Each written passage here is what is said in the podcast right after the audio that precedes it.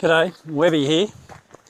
So this morning I did a video on what I have for breakfast. And it's something that I virtually have every day. You know, my as my grandmother used to say, and I've said this numerous times before, he, like a king at breakfast, a prince at lunch, and a pauper at night. Now, this works for me. Very important that I stress that fact. It works for me. It doesn't necessarily work for everyone because some people say to me they just cannot eat breakfast in the morning.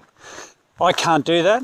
If I don't have breakfast, by 9, 10 o'clock, I'm starting to spin out, lose energy, and uh, can't think, can't even think clearly. So, really important for me to have breakfast in the morning. So, just about every day, I have a big plate of rolled oats. Then I'll chop up a banana lots of potassium and goodness in a banana, lots of fibre, which is very important. Then I'll do white grapes, and I can now source white grapes every day of the year, just about. So, one stage a seasonal product, but now I get it every every single day. It's a very stable fruit that I ingest. Lots of uh, antioxidants natural fructose in it.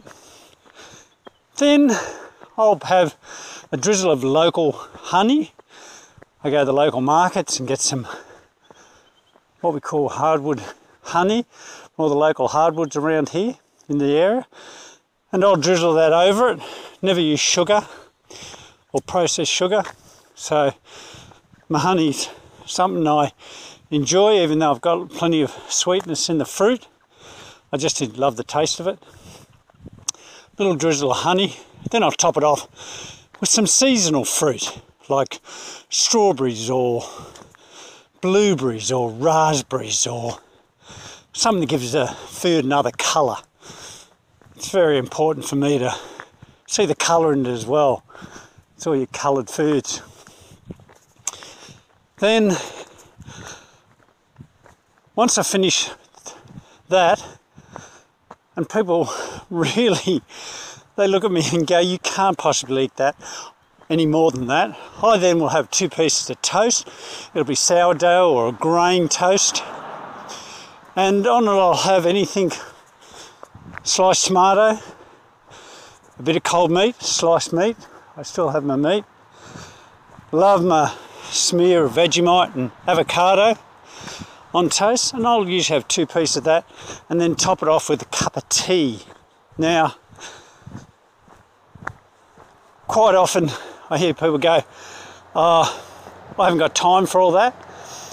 Um, as I get older, the statement that I don't accept and is that there's no such thing as not have time, it's just you don't prioritize it. So, sure, getting up in the morning, having a big breakfast is really important to me, and I make sure that I sit down, take my time, and enjoy my breakfast. It's the most important meal for me, and it really gets my system going. Everything kicks in. I've already had my half a litre or a litre of water usually when I first wake up, and um, it keeps me going till midday or for the rest of the day I I don't need a lot. You know, for till one o'clock in the afternoon, I'll start having snacks and and I love very light lunch if I'm working manually outside. So that low GI breakfast meal that I've just depicted is a staple part of my food regime. Again, a lot of people are just going to go, oh, that's so much food but it simply works for me. And this is what Webby Walks is all about. It's all about tips and hints that work for me, not not necessarily for you, but um, I thoroughly enjoy my breakfast. You know, it's a fuel. Um, food to me is just a fuel to keep me going.